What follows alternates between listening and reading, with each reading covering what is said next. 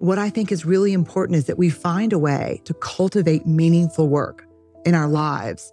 The gremlin there is letting go of supposed to. You know, work is supposed to suck. You're supposed to be miserable. And I don't think we have to find our entire, you know, buffet of joy and happiness at work. I don't. And I love what I do.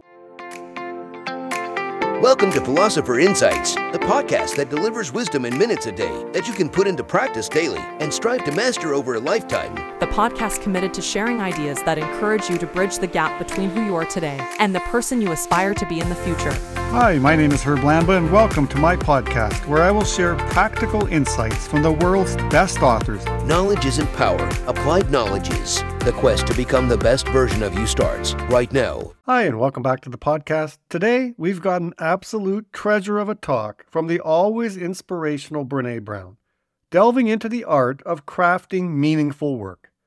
Now, I really wish I had stumbled upon this gold mine like 20 years ago, but you know what they say better late than never. So let me share the 411. Meaningful work isn't just about your 9 to 5 job. Sure, that'd be fantastic, but it's not the only show in town. Lately, we've been talking quite a bit about mental well being, and I wholeheartedly believe that integrating some purposeful work into your daily routine is a significant piece of the puzzle. And guess what? Brene Brown's got some powerful insights to share today. Let's plunge into her talk, soak into the wisdom, and on the flip side, I'll jump right back in to share a few more insights. Without further ado, here is the extraordinary Brene Brown. Cultivating meaningful work, letting go of self doubt, and supposed to. The last two guideposts were some of the two of the trickiest. The last one, we'll laugh when we get there. The idea of creating meaningful work. The best way I can talk about this is that men and women who are wholehearted do work that they care about. They feel a sense of purpose and passion around their work. Let me tell you what that does not mean. That does not mean that they go to the jobs every day that they have that pay for their mortgage or their rent and their cars and their groceries and feel deep meaning and purpose around that work. What that means is if they do have jobs every day that pay the bills that they don't feel deep purpose and meaning around, they do other things in addition to that. And there's a great book. It's not in print anymore, which is unfortunate. I reference it a lot in here. I saw her speak and I got very interested because it fits so much with my data. And it's called The Slash Career. And she talked about people, a longshoreman who was also a documentary filmmaker, a rabbi who was also a rapper, an accountant who was also a jeweler. So, one of the things I saw in my work around the wholehearted is that a lot of them either had full time careers that were very meaningful for them. They loved what they did, they found passion and purpose in what they did, or they had slash careers. I remember speaking to someone once, and the story is in the gifts, where she gave me a pair of earrings. And I said, You're an amazing jeweler. I love these. And she said, I'm not really a jeweler. I'm an accountant. I'm a CPA. And I said, Well, I'm wearing your earrings. She's like, Yeah, but I don't make money doing that. I mean, I don't make that much. This is my career as I'm an accountant. And I said, But you're also a jeweler. She said, I am a jeweler. And I said, So you're an accountant and you're a jeweler. And she said, I am an accountant and jeweler, but I don't ever say that because we only get to be what makes money.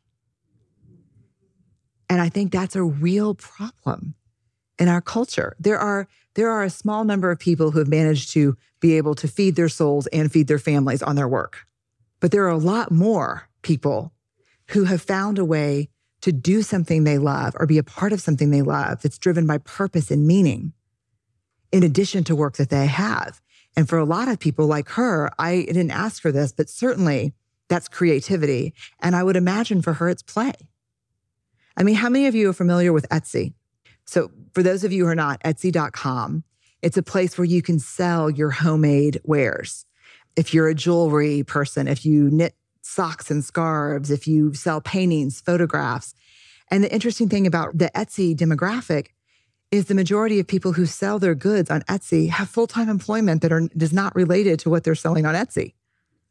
But they have found a way to cultivate meaningful work in what they do. Another great example of this are the people who volunteer. You know, yes, all day. I am a lawyer. And, I, and there's some purpose in that and there's some meaning, but mostly it's a really great job and I'm good at it. But what I really love is I run the Habitat for Humanity project for my corporation. What I think is really important is that we find a way to cultivate meaningful work in our lives. The gremlin there is letting go of supposed to. You know, work is supposed to suck. You're supposed to be miserable. And I don't think we have to find our entire, you know, buffet of joy and happiness at work. I don't. And I love what I do. I mean, I really love what I do. But some of it's just hard. I mean, I just turned in a book and let me tell you, that is like, I don't know, I think it was Emily Dickinson that says like cut your vein open and tweeze every word out of your, you know, blood or something. Whatever it was, it was not graphic enough to describe the process for me. Um, like I can't stand it. It's horrible. I mean, can you imagine? You have to write in total isolation. You realize that, right? And I write about connection in total isolation. All I can tell you about writing for me is that I have. How many of you have done the tour at Alcatraz with the audio? Okay, it's the best tour, isn't it? It's incredible. So you go through the Alcatraz. If you go to San Francisco, it's not cheesy. It's so great. So you go to Alcatraz, you take the tour, you wear this audio, and the people narrating it are former guards and prisoners. Oh, it's just, but one of the things that they say that was so heartbreaking for me was that on New Year's Eve and those kind of nights, they were in their cells and they could hear the music and the laughter from San Francisco. That's how I feel when I'm writing. This is why I'm telling this story because I am locked away in my study and I hear my children laughing and I hear Steve like laughing with them and they're cooking dinner and I'm like, therefore, comma, you know. So there are parts of my work that I hate. How many of you have parts of your work that you intensely dislike? Alcatrazy dislike. Right. I mean, yeah. Yeah. But I also find incredible meaning in my work. And so if you're on the fence about if you have the ability to feed your soul and feed your family or feed yourself with work you love, it's worth whatever you have to do to make that happen. It's really worth that leap. If you don't have that option, it is absolutely worth a leap of finding a way to express yourself in work, in some contribution that reflects who you are. And you have the right to do that, even if you don't make any money and you have to carve away time from the rest of your life to do it. If you want to make candles and sell them on Etsy, we have the right to say, you know what? I'm sorry, kids, I can't do that tonight. Tonight's candle making out in the garage. I've got to get four new candles on Etsy. And this is a huge issue between partners. And then your partner looks at you and says, You sell those candles for $10. I'll give you $40. Come back in the house. really? I mean, you talk about you talk about men and women who are trying to cultivate these careers and they're judged on what we talked about, productivity, money. And it's not about the $40. Right? It's about the, you know, you keep the $40. Oh, actually, buy me some dinner with the $40 and bring it out to the garage because I'm going to be making my candles. Mm. Because this is a part of who I am and how I express myself. You know, and we get to ask for that.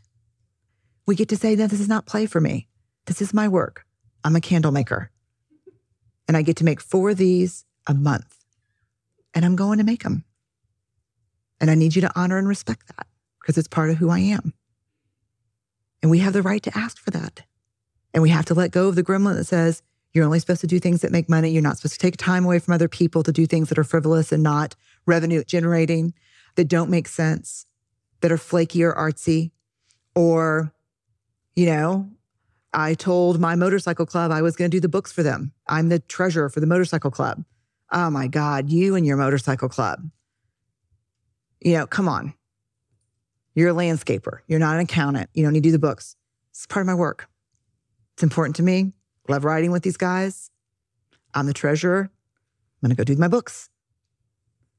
It's important. It's part of who we are. I don't know about you, but I just love that talk. What stood out to me is your job is not the only option for creating meaningful work.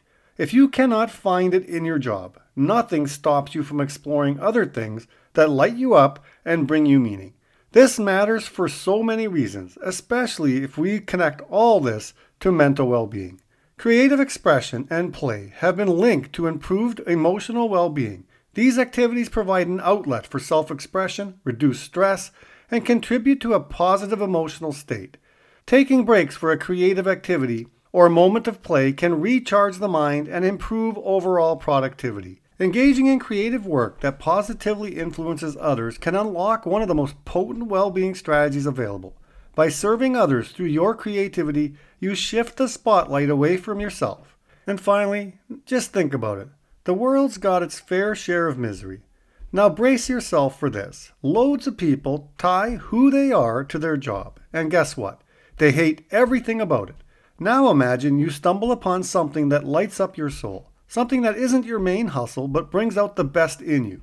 Who says you can't rock a new identity? Who says you can't introduce yourself differently, not just to others, but to yourself as well? Your job doesn't define who you are. It's just a piece of the overall puzzle. Well, that concludes today's episode. If this is your first encounter with Brene Brown's work, I encourage you to look her up and check out episode 15 of this podcast, where I featured her latest book, Atlas of the Heart. Until next time, stay curious and keep embracing the wonders of knowledge. Talk to you soon. You've been listening to Philosopher Insights with your host, Herb Lambert. If you enjoyed this episode and you'd like to support the podcast, please share it with others, post about it on social media, or leave a rating and review. Thanks again, and I'll see you next time.